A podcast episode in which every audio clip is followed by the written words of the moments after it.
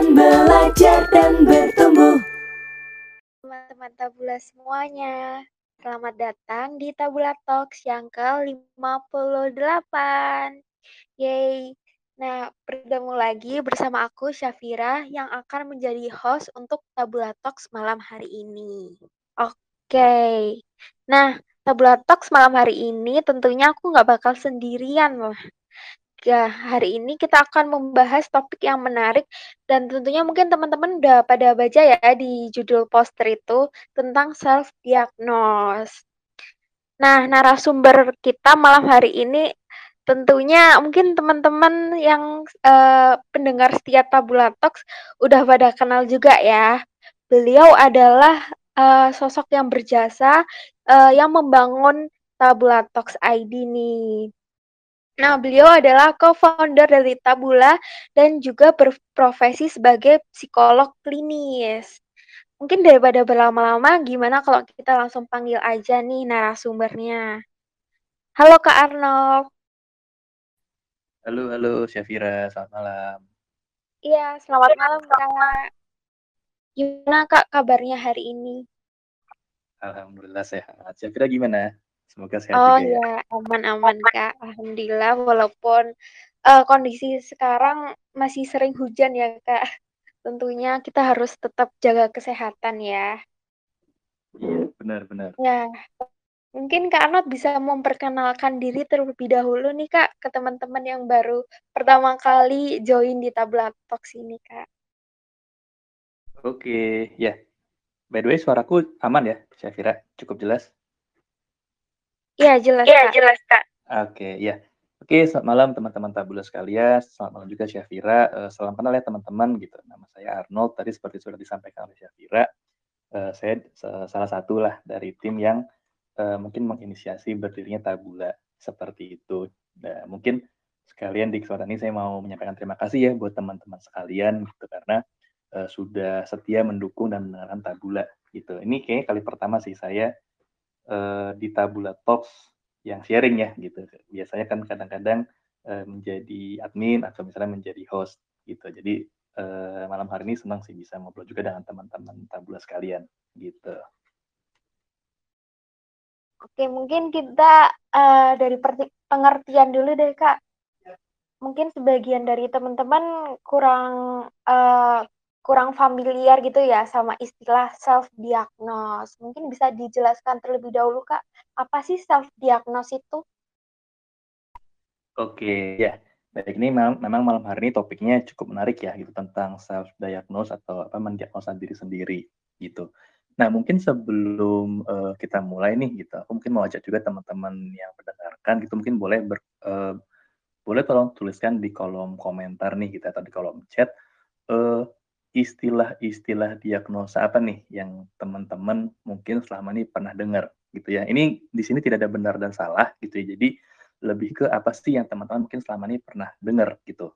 Istilah-istilah atau uh, term-term gitu ya uh, terkait psikologis atau terkait uh, diagnosa diri gitu. Ya mungkin boleh teman-teman silakan sambil ditulis dulu gitu. Apa pun boleh ya. Di sini kita nggak lihat benar salahnya istilahnya atau uh, boleh atau tidaknya tapi apa namanya uh, ya saya pingin pingin inilah pingin cek ombak dulu gitu. Teman-teman pernah dengar istilah apa aja sih gitu ya kalau terkait dengan uh, psikologis gitu ya atau terkait dengan uh, isu mental seperti itu?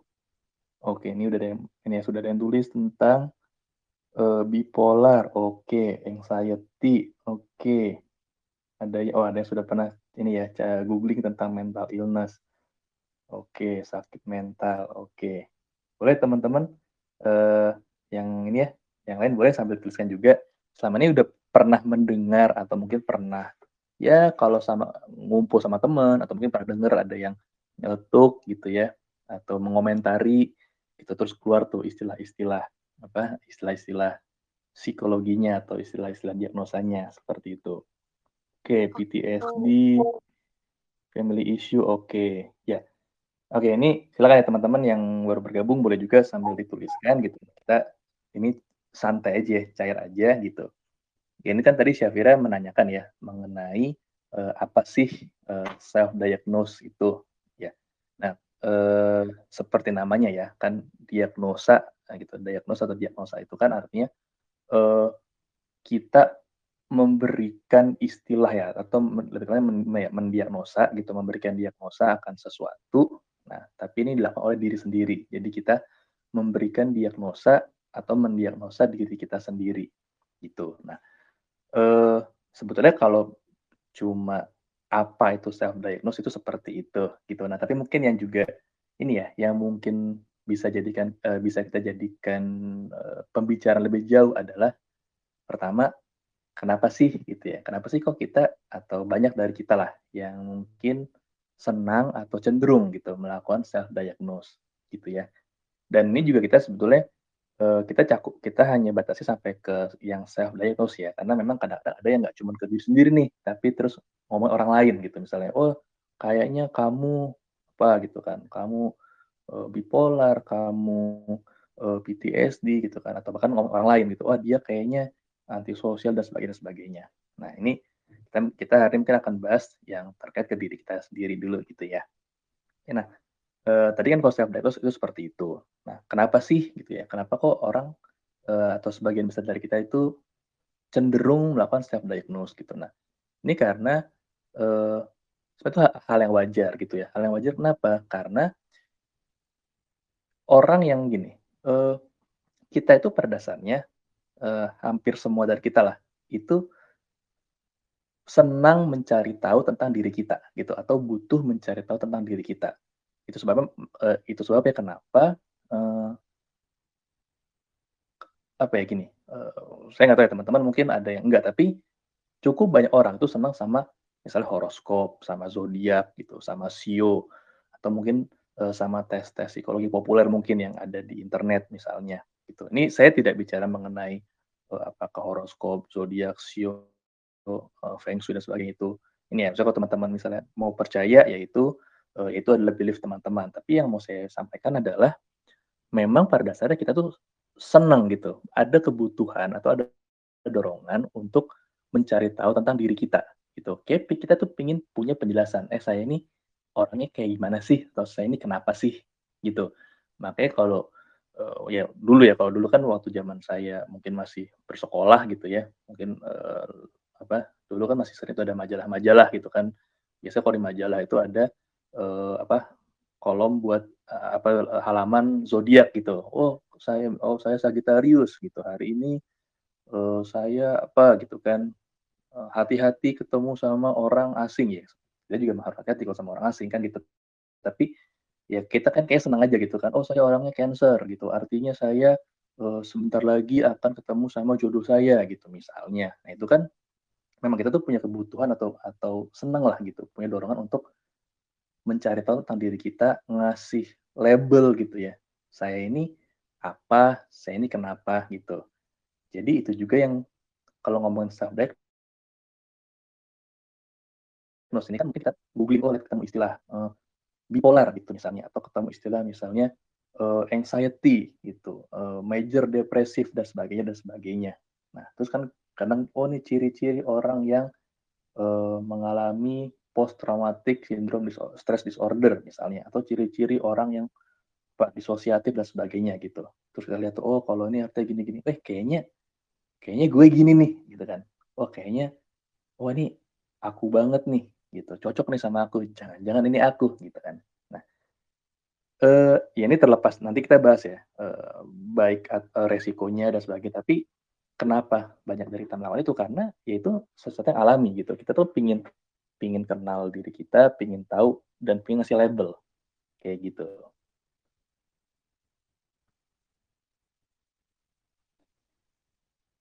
Gitu okay. sih sebagai awal.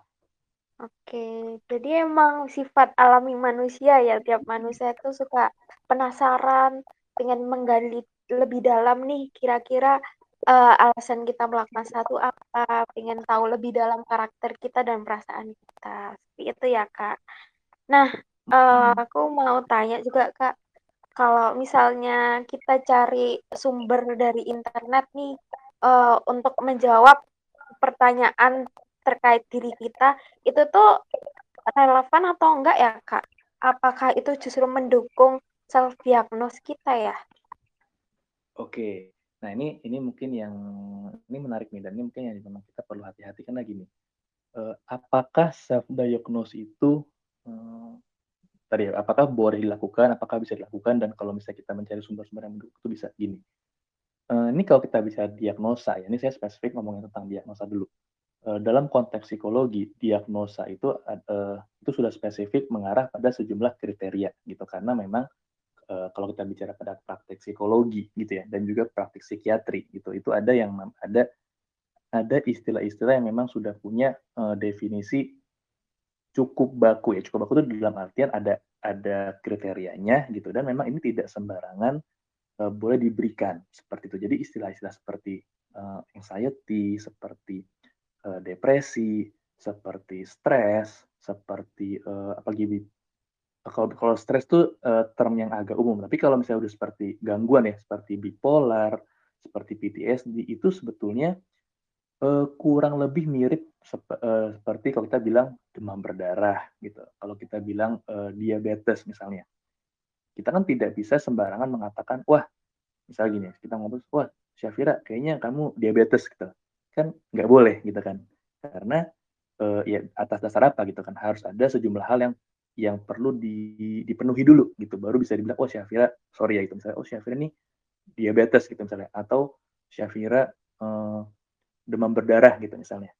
Nggak sama juga gitu. Jadi kalau kita ngomongin spesifik diagnosa itu sudah mengacu pada apakah orang tersebut itu eh, memenuhi sejumlah kriteria sehingga dia bisa dikatakan eh, mengalami eh, ya diagnosa tertentu.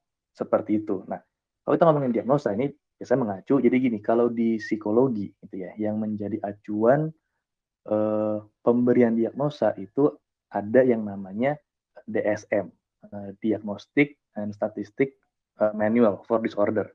Jadi itu semacam eh, seperti ensiklopedia atau kitab gitu yang berisi daftar semua mental disorder atau gangguan mental gitu itu ada ada banyak sekali dan itu juga bukunya uh, tebal sekali gitu. Itu kalau di psikologi, nah kalau di psikiatri itu ada yang menggunakan DSM, ada yang menggunakan uh, eh, ICD, uh, eh, International Classification of Disease. Tapi intinya sama, jadi itu meng mengklasifikasikan jenis-jenis uh, gangguan uh, kepribadian gitu, uh, sorry, gangguan mental. Gitu ada gangguan kepribadian, ada gangguan mood, ada gangguan tidur dan sebagainya gitu. Ada ada banyak sekali dan ada kategori-kategorinya. Nah, diagnosa ini yang eh, memang yang saya bilang sebaiknya tidak dilakukan gitu. Yaitu saya memperhalus sih karena ya yang yang boleh dan berwenang itu sebetulnya adalah tenaga profesional gitu. Nah, tapi ini memang kita perlu bedakan ya. Makanya tadi saya minta apa di awal saya minta teman-teman untuk tuliskan apa istilah-istilah yang pernah didengar karena eh, ya kalau misalnya eh, self healing uh, suicidal thought gitu. Ini saya baca sampai baca ya. Kemudian misalnya uh, atau stres gitu. Nah, itu sebetulnya tidak uh, belum bisa dikatakan diagnosa gitu. Nah, tapi juga bukan berarti kemudian boleh di uh, digunakan sembarangan gitu. Karena kalau kita di di dunia psikologi uh, istilah-istilah teman-teman sampaikan ini itu biasanya kita bilang namanya konstruk ya, uh, konstruk psikologis. Nah, konstruk psikologis ini juga nggak sembarangan gitu bisa kita bilang. Jadi misalnya, wah kayaknya saya mengalami uh, trust issue gitu misalnya, atau kalau mungkin family issue ya saya punya masalah keluarga, oke okay lah gitu. Tapi kalau misalnya ngomongin trust, nah trust itu sendiri kan juga sebenarnya sesuatu yang uh, kompleks gitu. Apalagi kalau udah ngomong nih ada yang nulis distimia gitu ya. Uh, kemudian tadi oke okay, PTSD ya itu itu sudah sudah diagnosa tuh kalau distimia, eh, PTSD itu sudah nggak bisa sembarangan tuh, nggak boleh sembarangan dilakukan gitu. Karena bahkan seorang sarjana psikologi pun itu tidak e, belum punya e, ya, belum punya wewenang gitu untuk bisa mendiagnosa. Itu harus psikolog dan psikolog itu pendidikannya kurang lebih mirip dokter dalam artian e, kalau orang mau jadi psikolog ini saya mungkin ini sedikit ya. Kalau orang mau jadi teman-teman ada yang mau jadi psikolog gitu ya uh, itu teman-teman satu harus jurusan S1-nya psikologi. Jadi S1 psikologi, kemudian lanjut S2 profesi. gitu. Dan pendidikan profesi ini beda seperti S2 kebanyakan. Jadi nanti akan ada koasnya kayak dokter gitu ya ada uh, akan ada uh, prakteknya gitu. Akan ada stase-stasenya praktek di rumah sakit dan sebagainya. Ketemu pasien ketemu klien gitu. Jadi uh, panjang tuh perjalanan untuk sampai bisa punya wewenang memberikan diagnosa kayak gitu nah tapi gini uh, tadi tuh kalau ngomongin diagnosa tapi kalau misalnya istilah-istilah yang mungkin lebih populer ya misalnya apa ya uh, ya mungkin mungkin tadi seperti seperti stres gitu atau mungkin misalnya kita uh, istilahnya lebih uh, resiliensi gitu misalnya uh, atau grit gitu ya. Nah, apakah itu uh, tidak boleh? Nah, itu tidak itu tidak bisa kita bilang uh, diagnosa gitu, tapi eh, dalam artian teman-teman kalau saya mau googling, mau baca bukunya, silahkan. Itu wah kayaknya saya ini uh, apa saya ini perlu lebih resilient gitu misalnya, atau saya kayaknya, uh, per harusnya lebih punya grit gitu, atau saya kayaknya orangnya, uh, apa misalnya, oh saya, uh, kayaknya punya masalah dengan keluarga. Nah itu kan term-term yang lebih lebih umum gitu ya, uh, gitu. Tapi ya again sih kalau menurut saya sebaiknya memang, uh, pertama-tama gitu ya ya pastikan menggunakan istilah yang yang tepat gitu. Karena even untuk hal-hal yang umum ya, let's say gini deh, yang mungkin sering digunakan ya. Extrovert, introvert itu biasanya. Kan yang sering digunakan di popularan, oh extrovert tuh artinya orangnya suka apa, oh, cuawaan gitu ya, bawel apa, begaul gitu, petakilan, oh extrovert. Kalau orangnya pendiam gitu ya, uh, apa, tidak senang keluar rumah gitu, artinya introvert. Uh, enggak juga gitu, karena kalau kita ngomongin secara teori psikologinya, extrovert introvert itu bicara mengenai orang itu dapat sumber energi dari mana, gitu. Orang extrovert sumber energinya dari luar dirinya, orang introvert sumber energi dari dalam dirinya. Memang kebanyakan ya kalau orang extrovert karena dapat sumber energi dari luar, ya dia ketemu orang apa gitu, dia malah seperti ke recharge gitu, dapat energi. Kalau orang introvert uh, dapat energi dari dalam dirinya, makanya mungkin dia lebih senang uh, apa merenung gitu ya, waktu sendiri. Tapi apakah orang introvert selalu penyendiri? Enggak juga. Banyak orang introvert yang bisa bersosialisasi, punya teman banyak, tapi bedanya itu bikin dia capek gitu. Tapi kalau cuma kita lihat dari oh ini orang banyak teman pasti extrovert, belum tentu. Bisa jadi introvert, tapi memang mungkin pekerjaannya mengharuskan dia atau banyak orang misalnya. Uh, atau memang ya dia senang aja gitu. Senang ketemu orang tuh nggak ada hubungannya sama introvert extrovert. Tapi kalau dia senang ketemu orang tapi habis itu capek, terus kayak butuh waktu untuk text time, nah itu introvert.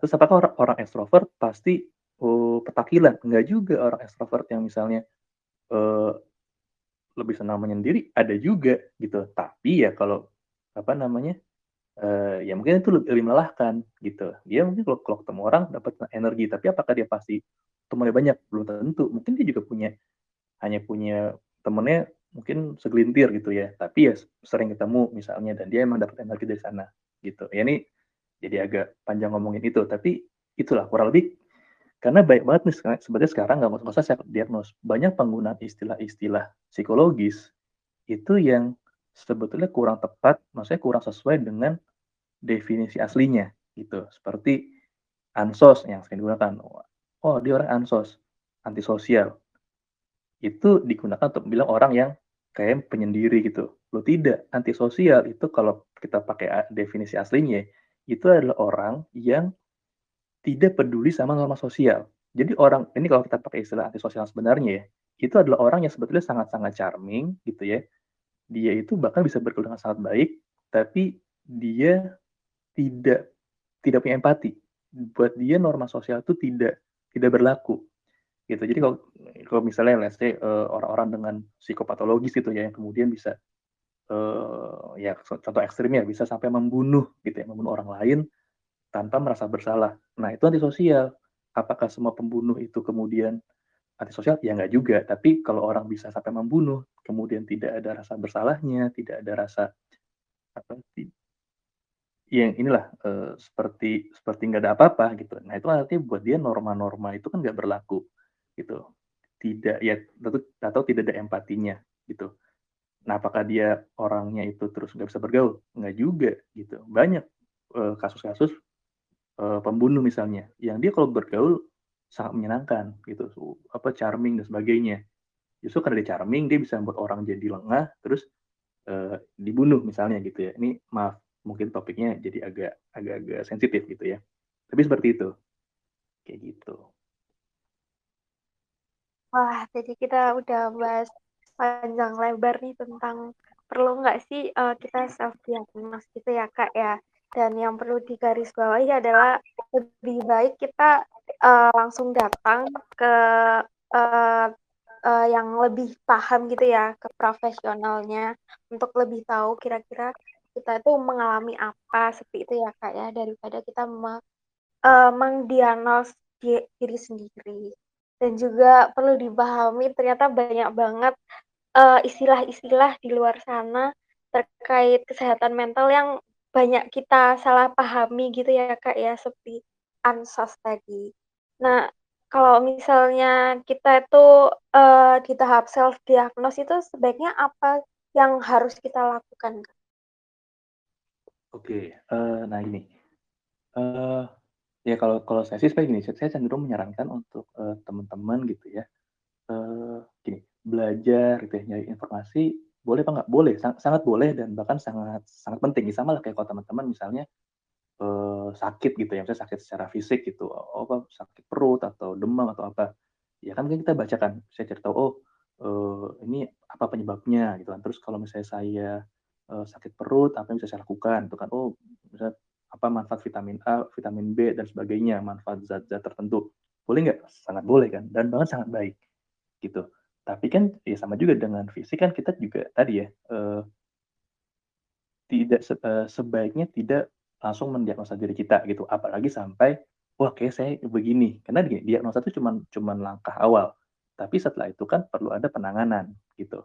Nah, kenapa diagnosa uh, kita saya ngomongin praktik psikologinya dulu ya. Jadi kalau, uh, kenapa perlu diagnosa di awal, karena dengan tahu diagnosanya maka akan tahu langkah berikutnya. Sama kalau kayak teman-teman inilah ke, ke dokter gitu ya atau ke puskesmas gitu misalnya. Kan beda kalau tem kalau teman-teman itu misalnya sakit perut, kalau itu karena tipes gitu, karena masuk angin gitu kan, karena uh, telat makan gitu kan, kan beda penanganannya. Gitu. Jadi harus tahu dulu, oh ini kenapa gitu. Oh tipes ya kan harus dapat penanganan untuk tipes. Oh masuk angin gitu kan misalnya ya supaya istirahat gitu kan. Oh ini telat makan atau sebagainya, tomah gitu kan. Kan sama-sama sakit perut misalnya gitu. Sama juga tuh dengan dengan di uh, kalau kita ngomongin tentang mental gitu. Oh ini diagnosanya apa gitu. Baru kemudian bisa dilakukan uh, treatmentnya. Apakah mungkin butuh sampai ada terapi tertentu atau misalnya cukup uh, ya nggak sampai terapi tapi mungkin oh ini misalnya cukup uh, apalah mungkin hanya hanya bukan hanya ya mungkin butuhnya adalah uh, dia venting out maksudnya mengeluarkan ya butuh unek-uneknya gitu supaya lebih lega gitu atau ya mungkin butuh istirahat gitu gitu. Jadi kalau diagnosanya salah atau keliru, kan penanganan juga bisa keliru gitu. Oh, teman-teman datang ke rumah sakit, uh, sakit perut gitu kan. Oh ini mah, mah gitu kan, dikasih obat mah. Padahal teman-teman tipes, lah kan enggak enggak enggak tepat gitu, ya sama juga. Nah itu kan uh, kalau misalnya kita main self diagnose gitu kan, oke saya gini deh gitu. Kemudian langsung main, wah kayaknya saya mesti makan ini. Nah itu kan jadinya uh, tidak tepat tuh, bahkan bisa jadi uh, berbahaya gitu. Nah, ini kenapa saya bilang berbahaya? Karena gini, uh, kadang-kadang gitu ya, istilah-istilah psikologi ini ada yang terus dijadikan pembenaran gitu. Misalnya, ah, kan emang saya orangnya apa ya misalnya, ini kode yang paling simpel dulu, kan saya memang orangnya itu uh, introvert gitu. Jadi ya saya emang nggak suka bergaul ya, selain karena tadi udah keliru definisinya kan juga jadi pembenaran gitu. Karena oh ya dulu saya emang nggak nggak suka bergaul. Itu kan. Ya bukannya saya bilang semua orang harus bergaul tapi kan bergaul itu punya punya banyak dampak positif lah gitu. Misalnya ya menambah teman menambah relasi itu kan. Kita jadi mungkin lebih lebih terlatih untuk berkomunikasi dan sebagainya dan sebagainya. Seperti itu. So ya iya saya kan emang orangnya itu oh, apa ya misalnya uh, ini kadang-kadang suka dipakai ini ya, oh kan kalau teman-teman kalau sama, sama MBTI misalnya, oh kan saya MBTI-nya nih saya orangnya uh, P gitu, perceiving misalnya ya, ini kalau teman-teman ada yang familiar, artinya saya orangnya berantakan gitu ya, saya orangnya nggak rapi gitu ya, kan gak seperti itu gitu, kan kita jadi apa jadi menggunakan itu sebagai pembenaran diri kita gitu. Oh kan saya mau gini saya mau orang gitu tuh ya enggak. Buat semua orang tuh punya kapasitas buat berubah gitu dan buat berkembang gitu. Jangan kita kemudian uh, berlindung dalam tanda kutip ya di balik diagnosa-diagnosa yang juga sebetulnya itu dari kita sendiri gitu ya. Mungkin kurang tepat. Jadi uh, itu baru yang hal simpel. Apa kalau sudah, sudah sampai yang kompleks wah kayak saya saya depresi gitu ya. Uh, ya itu kan udah udah ini ya sudah lebih serius gitu. Ya kalau memang betul-betul depresi gitu. Ini saya bukannya bilang depresi itu tidak real ya. Saya depresi is a very real thing tapi sayangnya saya perlu bilang nih sayangnya banyak orang yang kemudian mengklaim sendiri, wah saya di depresi gitu. Kemudian dia jadikan pembenaran, ya kamu jangan ganggu-ganggu saya dong gitu. Saya lagi depresi saya uh, apa misalnya di apa misalnya kalau teman-teman yang kuliah gitu kerja kelompok terus dia nggak kerja ah saya lagi depresi nih gitu saya nggak bisa diganggu kamu tolong dong jangan tanya saya tentang kerjaan saya misalnya gitu saya lagi depresi ya satu itu kan belum tentu dia kalau saya benar ini bukannya saya bilang bahwa kita tidak perlu care dengan teman ya nggak sama sekali nggak justru kita memang perlu sangat sangat care tapi menurut saya ya perlu berimbang juga. Jangan terus kita berlindung di balik itu untuk tidak bertanggung jawab sama hal-hal yang memang seharusnya kita lakukan gitu. Ya ini juga kayak mungkin saya lihat ada yang meng, apa ada yang bilang oh istilah self love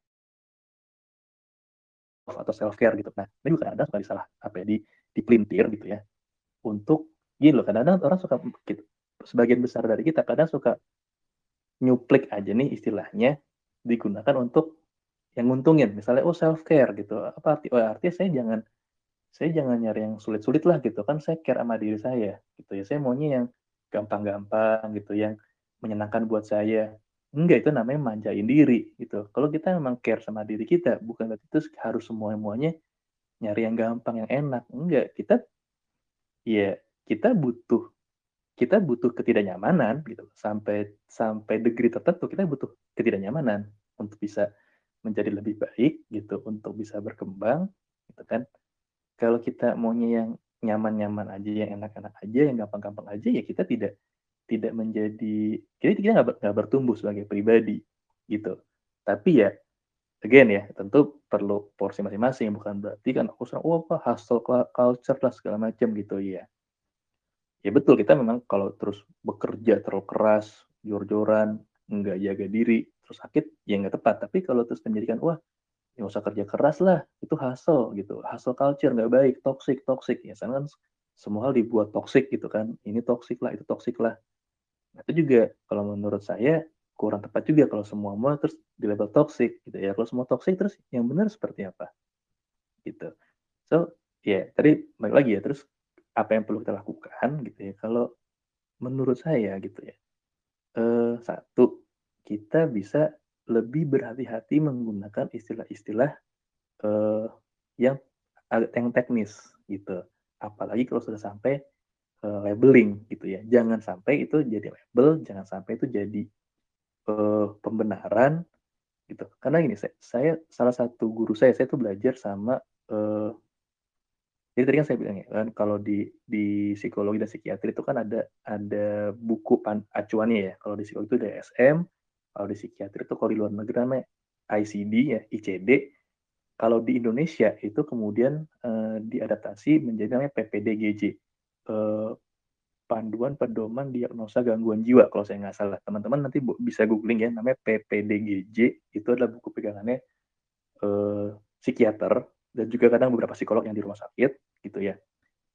Nah, saya tuh belajar eh, berapa kali ketemu lah belajar gitu ya dengan penulis PPDGJ gitu teman-teman bisa bisa googling yang namanya adalah eh, dokter dokter Rusdi Maslin nah beliau itu bilang ke saya seperti ini sebetulnya diagnosa diagnosa yang ada di sini itu tidak sepatutnya disampaikan ke eh, awam gitu jadi diagnosa seperti depresi seperti bipolar it, uh, itu adalah istilah untuk mempermudah komunikasi antar profesi. Misalnya satu psikiater ke psikiater lain atau psikiater ke psikolog atau psikolog ke psikolog lain. Tapi bukan untuk psikiater menyampaikan ke ke pasien atau kliennya, oh Anda depresi gitu. Karena at the end bukan masalah diagnosanya penting, melainkan apa yang kemudian bisa dilakukan. Gitu. Uh, dan ya tadi, yang jadi berbahaya adalah kadang diagnosa itu jadi salah atau label itu jadi disalahgunakan oleh uh, pasien atau klien atau bahkan orang yang tidak ada hubungannya gitu. Uh, so ya yeah, kembali ke pertanyaan tadi Syafira di awal gitu ya. Apa yang sebaiknya dilakukan? Ya satu berhati-hati menggunakan istilah-istilahnya gitu. Uh, jangan jadikan itu sebagai label atau pembenaran. Dan ya kalau memang merasa punya masalah gitu ya atau merasa punya problem uh, saya menyarankan ya memang datang ke uh, ke profesional seperti itu. Uh, bisa ke psikolog bisa ke uh, konselor gitu ya. Beda konseling tidak harus selalu ke psikolog gitu kan. Ada juga layanan layanan misalnya dengan dengan mentor atau dengan konselor uh, sebaya seperti itu. Karena mungkin kalau ke psikolog mungkin ada yang merasa uh, biayanya biasanya kan. Karena kalau ke psikolog mungkin ada beberapa yang biayanya uh, cukup apa cukup tinggi gitu kan. Ada layanan-layanan yang mungkin lebih terjangkau peer counselor atau layanan psikolog yang mungkin uh, apa ada ada ada sosialnya lah gitu. Jadi mungkin lebih lebih murah gitu kan. Bahkan ada juga sebetulnya teman-teman bisa menghubungi ada hotline punyanya Kementerian Kesehatan gitu. Uh, itu saya nanti saya kirim eh, itu nanti Syafira boleh bantu kirim di chat ya. Untuk hotline eh, Kementerian Kesehatan itu punya layanan hotline eh, itu di 119 gitu. Itu itu adalah layanan dari Kementerian Kesehatan eh, bekerja sama dengan eh, himpunan psikologi. Itu dia eh, bentar ya saya tiba-tiba lupa nomornya. Oh nomornya di 119 extension 8 itu bebas biaya kalau teman-teman uh, misalnya oke oh, butuh deh gitu. Butuh. Nggak tahu mau mesti cerita sama siapa punya problem yang berat gitu. Mau ke psikolog tapi mungkin nggak punya biaya atau nggak uh, nggak terjangkau teman-teman bisa menghubungi hotline 119 extension 8 itu adalah layanan sehat jiwa dari Kementerian Kesehatan. Seperti itu Syafira Oke, oh. makasih banyak ya Kak untuk jawabannya tadi. Jadi emang diagnosis itu penting banget untuk kita tahu akar masalah yang ada di diri kita gitu ya Kak. Tapi yang perlu digarisbawahi adalah kita nggak boleh uh, langsung melabeli diri kita sendiri. Dan yang terpenting adalah kita harus banget minta bantuan untuk uh, kepada tenaga yang lebih profesional. Jadi buat teman-teman semua Eh, nggak uh, ada alasan lagi nih uh, buat kalian uh, datang ke tenaga profesional karena memang uh, mungkin banyak banget ya uh, kalau uh, banyak omongan kalau misalnya psikolog tuh mahal banget. Dan ternyata di sini kita ada solusi uh, kalau misalnya butuh bantuan pun nggak harus mahal kita bisa ke konselor atau juga ke uh, ja, apa uh, jasa yang disediakan oleh uh, kementerian gitu ya Kak ya.